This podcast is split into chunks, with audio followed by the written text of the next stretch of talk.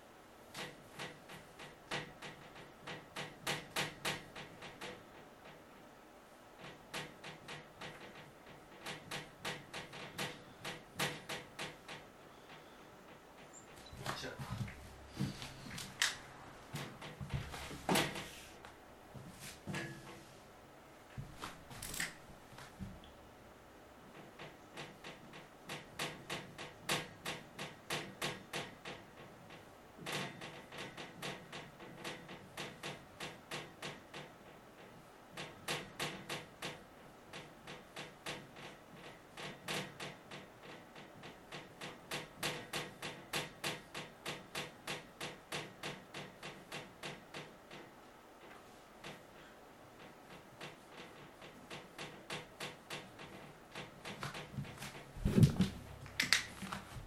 いしょ。はい、えー、如来の功徳。ただ仏地と。ね。えー、なんかこちらの方では仏だけが知っているって書いてありますけど、まずまあ、漢字はね仏地になってますので仏の知恵の中に如来の功徳が収まっているっていうこういうことですね。ね仏法像を集めて梵具に施しをせん。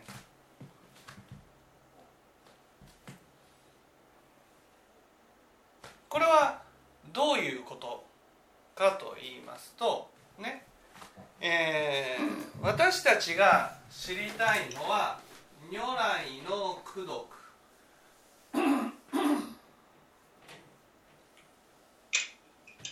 ね如来の功徳。如来の功徳っていうのはね仏様の徳を身につけるような善っていうことですね。ね功徳。功徳と言いますのは功徳と言いますのは徳を身につける働きのあるものっていうことです。徳を身につける働きのあるもの。ね。つまり善っていうことです。善。功徳っていうのは善。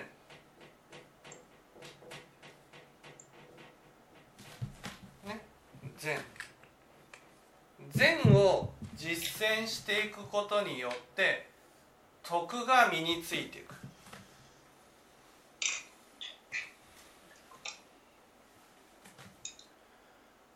ね。で私たちは徳は徳でも仏様の徳をね知り身につけたいというふうに思ってる仏様仏様の徳はただ仏地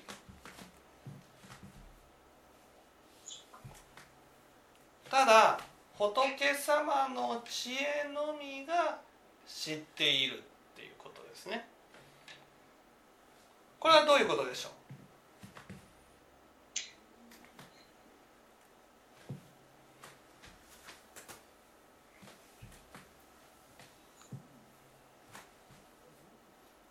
これはどういうことでしょう？ただ仏地っていうのとこっち側ではねただ仏様のみが知りたまえりっていうふうにねこっち側は言いいやね言い換えられてるんですよ。ね親鸞上人はただただぶっちと、ね、ただぶっちとこういうふうに教えられている。それに対してこの真宗聖典ではただ仏のみが知りたまえりこういうふうに書いてある。この「知」っていうのを「知る」っていう言葉に変えられている。でも親鸞上人は「ゆいぶっち」って書いてあるんですね。ゆいぶっちとただ仏のみが知りたまえりっていうことの違いは何でしょう？ゆきこさん。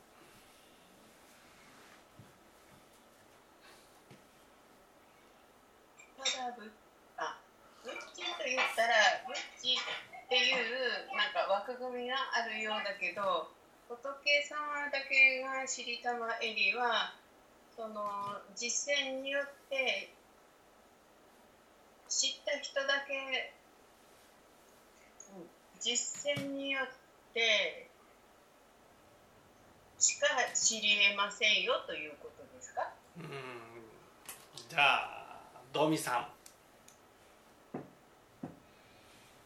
ただブッチとただ仏様のみが知りたまえりっていうのと。違い。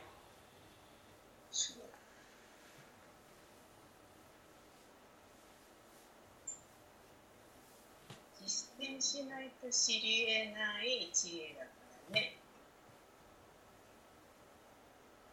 ただただぶっちただぶっちとただ仏のみが知りたまえ、ね、こっち側ではただ仏のみが知りたまえ。り、ね、ただ仏のみ知りたまえ。りっていうふうに訳している、ね、だけど知るなんていう漢字がねどこにもないじゃん。知恵っていう字ですよ。知恵。ただぶっちただぶっちっていうのとね仏様の功徳はただぶっちね。ですよと。っていうふうに親鸞上人は書いてある。この意味この意味とただ仏のみ仏のみ知りたまえりっていうのとね何が違うんでしょ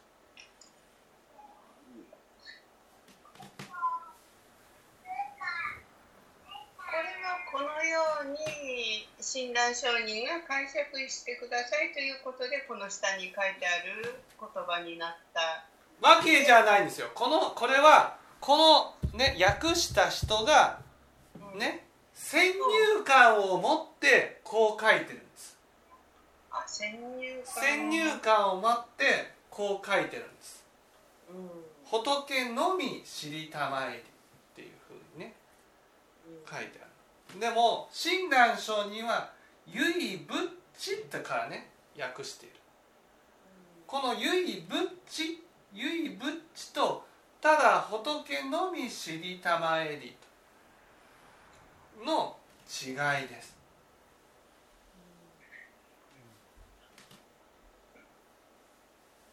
ということは同じことを言ってるわけではないということなんだね。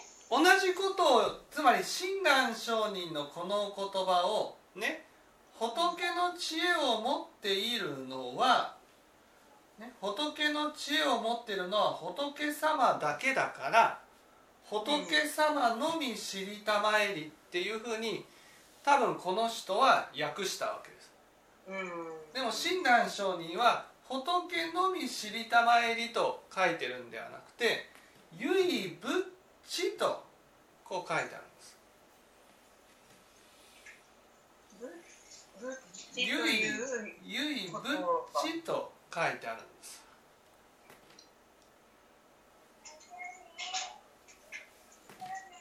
これをどうどう訳すかっていうことが大事なんですね。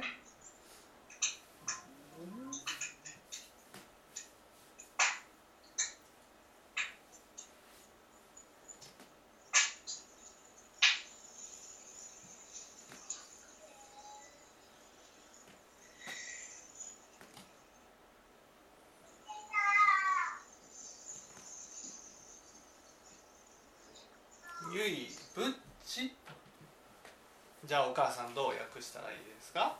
唯ぶっちというのとただ仏のみ知りたまえりの違いは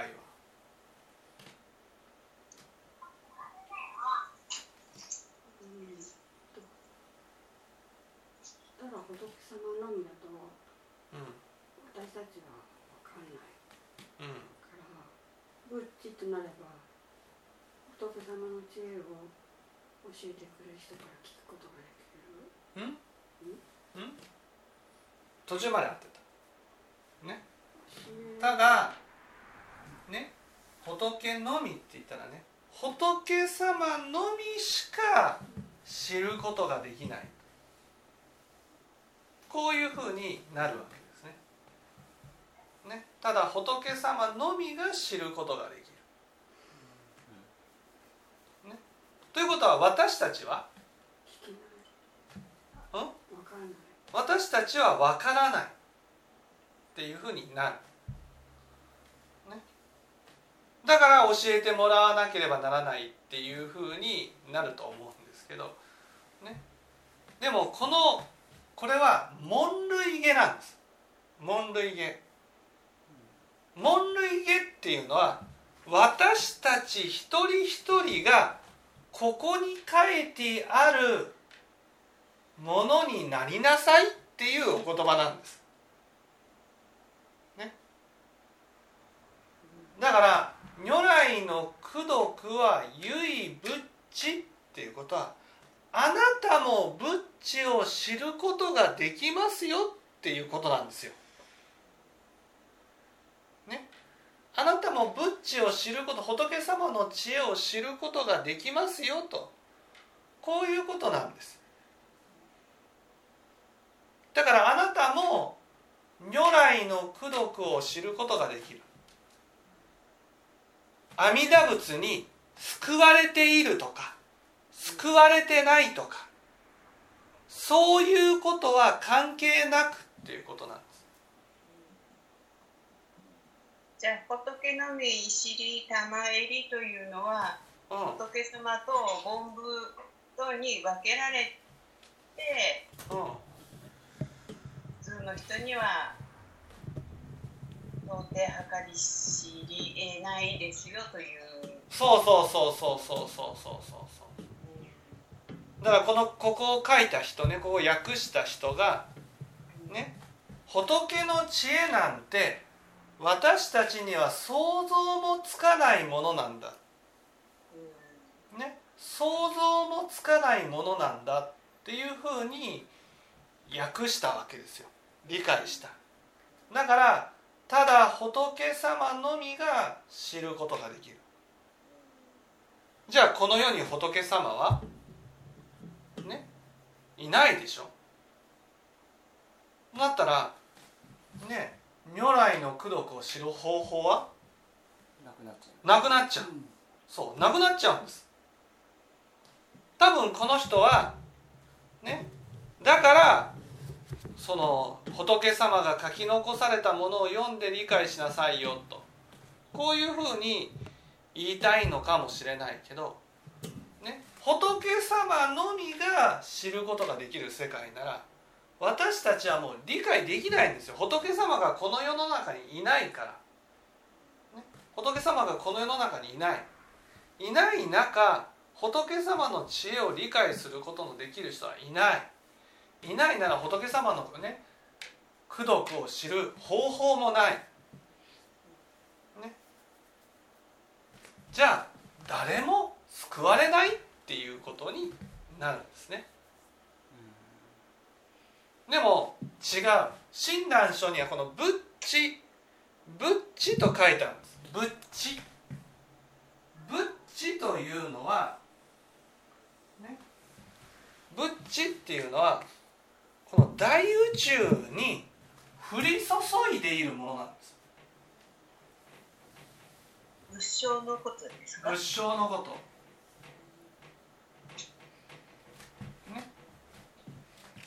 これはどっかにありましたよねどこだったかな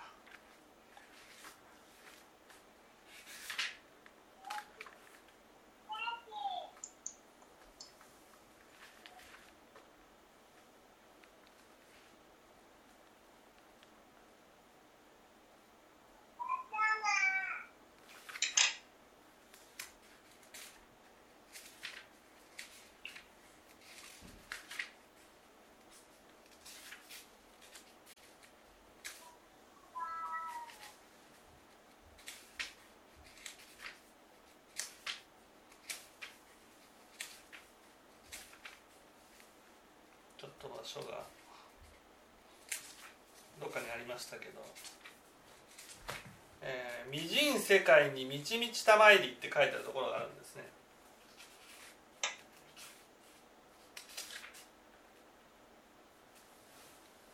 あこれね、えー、621ページ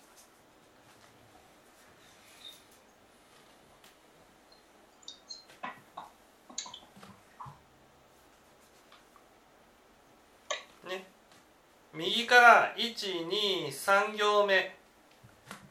仏性すなわち如来なり。この如来未人世界にみちみちたまえり。すなわち一切群青界の心にみちみちたまえるなり。草木国土ことごとく皆成仏すと解けりね。仏性。仏性ね。仏性っていうのは仏にする性質。仏にする働き。仏にする働きは全ての人に降り注いでいるんだ。っていうことなんです。全ての人に降り注いでいる。っていうことはその仏性っていうのは言葉を変えれば仏の知恵のことだから。ね。仏の知恵のことだから。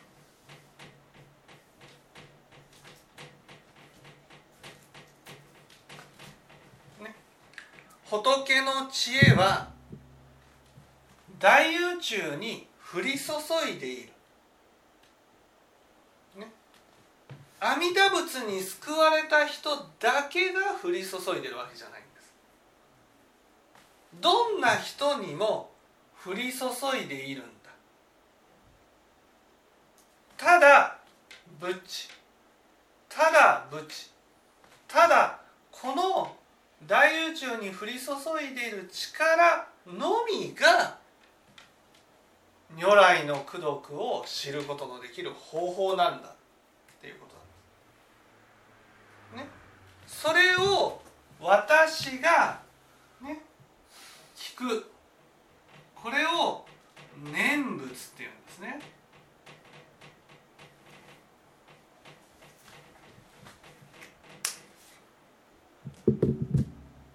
念仏することによって仏の知恵を得ることができるんだ。そこからね仏の功徳を知ることができる。でもその仏の功徳というのはいいですか？仏の功徳っていうのは集めるものなんだっていうことです。集めるもの。わかります？集める集めるっていうのはね仏の知恵念仏して仏の知恵が分かったら全てが分かるわけじゃないんですよ。ね？ほんのちょっとずつ知らされてくるものをほんのちょっとずつ集めていくことの積み重ねなんだってことなんです。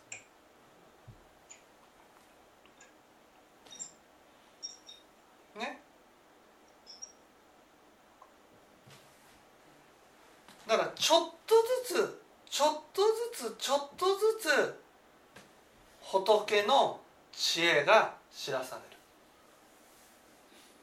れる、ね、それをちょっとずつちょっとずつちょっとずつ集めていくってことなんです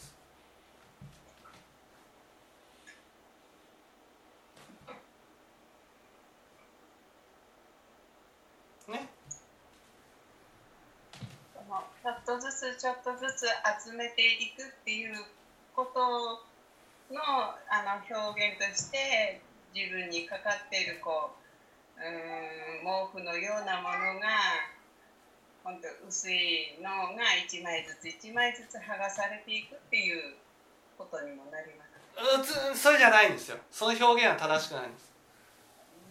こう生活ね例えば聴聞する聴聞するっていうのは仏の知恵をいただく。ね。それを通して生活を通して実践してみた時にあはもしかしてこうかもって思うことってないです？あれ？こうかな？こうかな？ね。お母さんどうです？あこれかなって思うことってありません？なんとなくこれかな？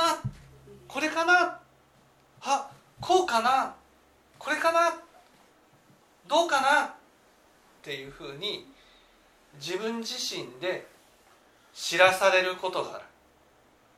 それが仏法像を一つ一つのピースを手に入れたような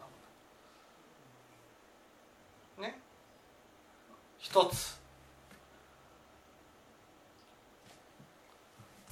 それをね大切にしてたくさん集めていくことによって仏の功徳が分かっていくわけです。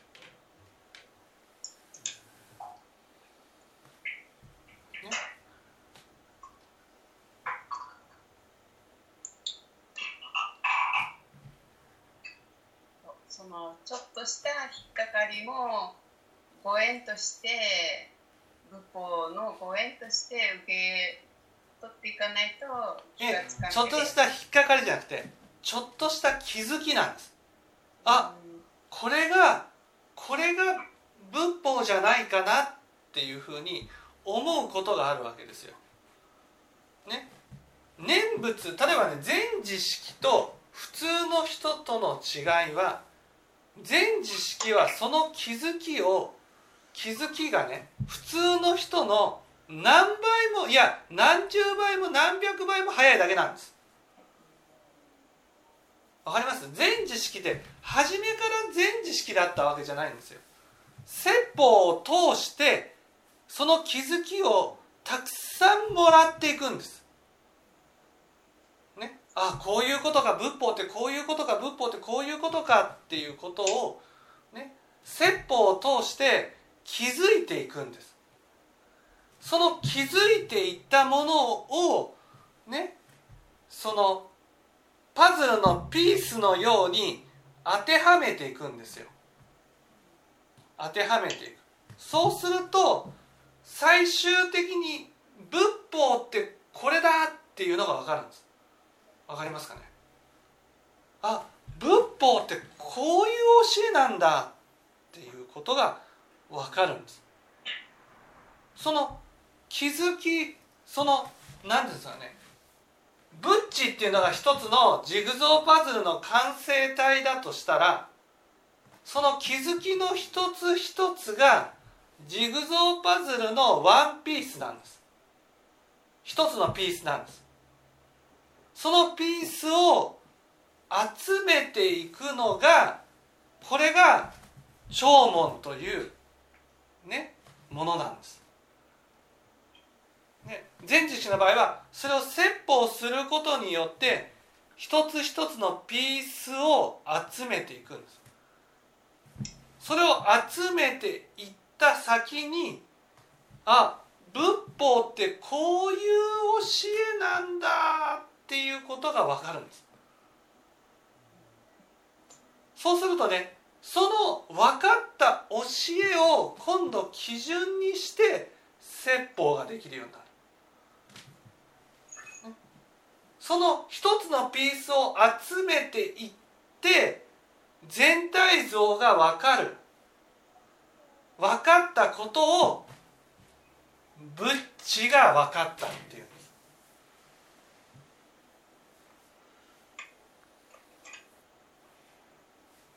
すねじゃあどうしたらこのブッチをいただくことができる？どうしたら？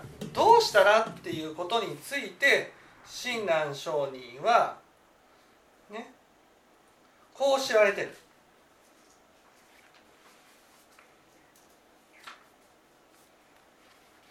ね358ページ。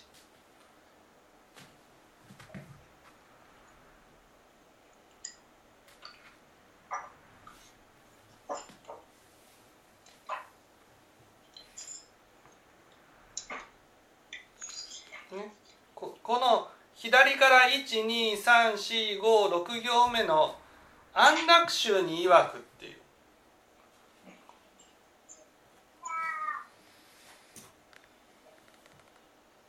ね、これはこの1行前2行前に「もし念仏する人するものはまさに知るべし」この人はこれ人中の踏んだり意見なりってこう書いてある。ね。念仏。念仏について教えられているところなんです。念仏念仏をしなさい念仏っていうのはねどうしたらできるか。親鸞書には「南無阿弥陀仏南無阿弥陀仏」と唱えたら念仏できますよとは書いてないんです。念仏とはここではね説法と聴聞なんだって書いてあるんです。ね。そこで説法の人はねただ話をするだけが説法じゃないですよと。ね。説法の人においては医王の思いをなせ。医王医者の王その人の病を取り除いてね。幸せにしてあげたいと。こういう気持ちで教えを説きなさいと、ね、バックの思いをなす。苦しみを抜いてやりたいっていう気持ちで教えを説きなさいと。その相手の苦しみを抜いてあげたいっていう気持ちで教えを説いた時にブッチが知らされるんです。いいですか？これは阿弥陀仏に救われているとか救われてないとかは関係ないんです、ね、どんな人もどんな人も、ね、苦しみを抜いてあげたいと思って教えを説いていったならば自分の心に仏の知恵が知らされるんです。ね全知識はそれを本当にね自由自在に使えるだけなんです。ねいつも念仏の状態に入って教えを説くこれが全知識であってじゃあ全知識だけが使えるのかと。全知識だけが教えを説けるのか。そうじゃないんです。ね、苦しみを抜いてあげたいって思ってね。教えを説こうとしたら自分の心の中に知恵がね浮かぶんです。あこれが仏の知恵かっていうものが浮かぶんです。それを自分の計らいを入れずに話をしていくんです。ね。それが全知識はね、その話し方に慣れてるだけなんです。普通の人でもできる。何が違うか。苦しみを抜いてあげたいっていう気持ちがあるかどうかなんです。苦しみを抜いてあげたいと思って教えを説いたならばその説いている人の心に仏の知恵がこうね入ってくるんですよ。そしてその仏の知恵によってその人が苦しみから抜かね離れて幸せになるための教えがね分かる。如来の功徳が分かる。お母さん聞いてます？ね、如来の功徳が分かる。お母さんでも分かるわけです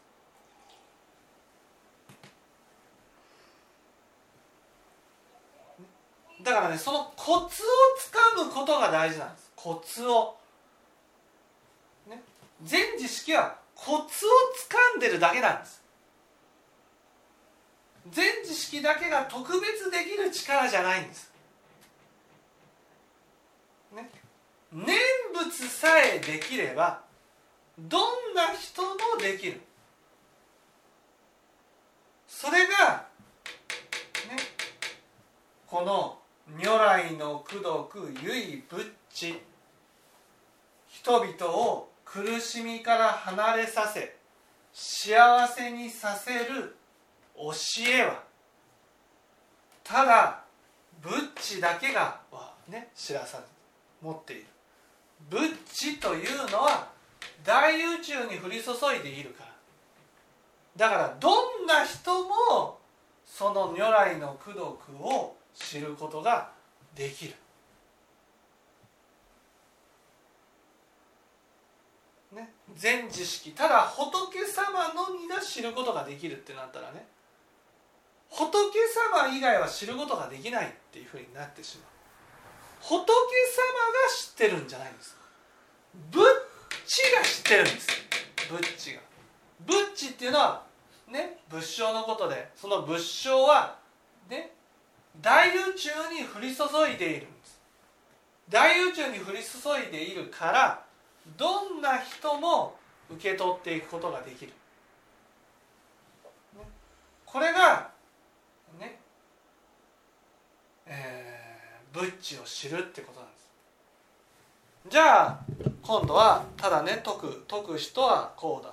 じゃあ皆さんだったら聞く人ならば聞く人ならば増長証下の思いをなせ増長証下っていうのはねまあ一言で言ったならばね皆さんで言ったならばこれは正しくはないけどこういう思いで聞いてください。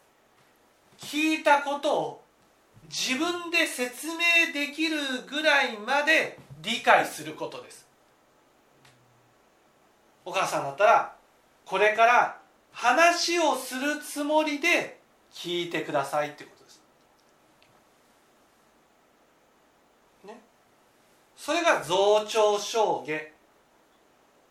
聞いてふんふんふんって分かるんじゃなくてあれこれ話せるかな？今日聞いた話ってどんな話か覚えてるかな？その話を自分もすることができるかな？そういう思いで聞いてくださいっていうことです。ね？それが分からなくなったら聞いていながら途中であれ？どんな話だったかなっていうことが分からなくなったら止めてでもね「すいませんちょっと今分かんなくなったんですけど」って止めてでもねもう一回同じ話をさせ、ね、してもらってでも何回でもしてもらってでもね聞き直してくださいと。ね、ただ聞いてるんじゃなくて理解して自分が話ができるようになるようにね聞いてください。だってねここに書いてあるんです「凡具に施しなさい」って。ね。施しなさいって教えられてるんです。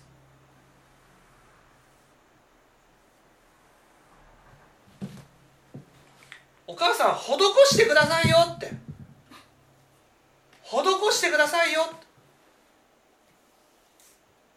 家に来られた松本さんに少しでも話ができないかな。施してくださいよ。こういう話があるね。こういう話を聞かせてもらったけどね。話をしていきなさいよ、ね、施しなさいよ。施すのは全知識の仕事じゃないよ。聞いてる人たちみんなのことなんだ。だからこれは仏様が施してくださるあありがたやありがたやじゃないんですよ。聞いてる人たち一人一人が施すんです。施す時に大事なのは自分のものにしないと施せないんです。わかります？いや上田さんからね昨日こんな話をしたんですよ。なんてこと話せないでしょ？ね？事務所の人にね話をする時に。いやちょっとね上田さんからこう聞いたんですよ、ね、上田さんブランドで聞いてもらえるか。聞いてもらえません、ね、そうすると例えのね部分も全部変えてその人に合った話をしないといけないんです。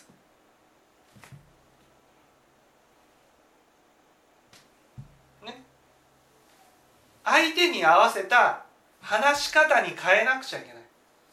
そうしないとね聞いてくれないんです。聞いたことをそのまま喋ってても聞いてくれないんです。自分の言葉にして話をしていくんです、ね、ここに「施しなさいよ」何度も言うようにこの門類下は念仏の教えなんです。聞いてる人たちに親鸞上人が、ね、晩年に知らされたと。ああ私は念仏を進めながら念仏を進めてなかった。念仏とは何か。念仏が大事だ。皆さん念仏してくださいだからその念仏とは何かということについて書かれていることがこの門類下なんです。だからこの門類下に書かれていることは尊い仏様がこうされるんだっていうことじゃないんです。皆さん一人一人が如来の功徳を知りそして施しをしていきなさいそのためには自分自身が知らされたことお母さん知らされることが大事なんです。知らされることがああこれがこうなのかこれがこうなのかこれがこうなのか。お母さんはどうですか？知らされることがどれだけありますか？仏法をね聞いていてああそうなんだな。あこれが仏法なんだな。と知らされることがどれだけありますか？自分の生き方が知らされたことによって自分の生き様を変えようと思うことがどれだけあるかってことなんです。ああ今までこういう生き方をしてきたけどこれからは生き方を変えよう。こうしよう。その生き方を変えようと思うぐらいの知らされることがどれだけあるかってことなんです。それが仏仏法像を集めるってことなんですよ。その知らされることを一つ一つを集めていくんです。仏法っていうのは。そしてそれを語るんです語っていく何回も何回も聞いてても毎日のように聞いていても知らされることがないとしたならばそれは自分に引き当てて聞いてないんです。ね、自分というものが見えてないんです。自分はどうかな、ね、例えばお母さん今日話を聞いてどういうふうに心がけないといけないんですか、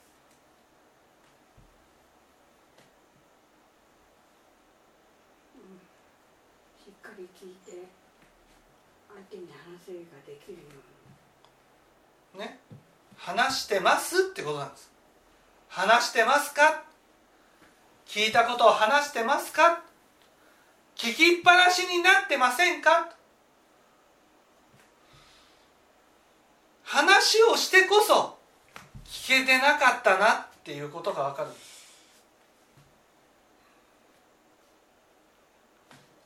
それを皆さん一人一人にねやっていきなさいよとこう教えられたのがこのお言葉なんですね。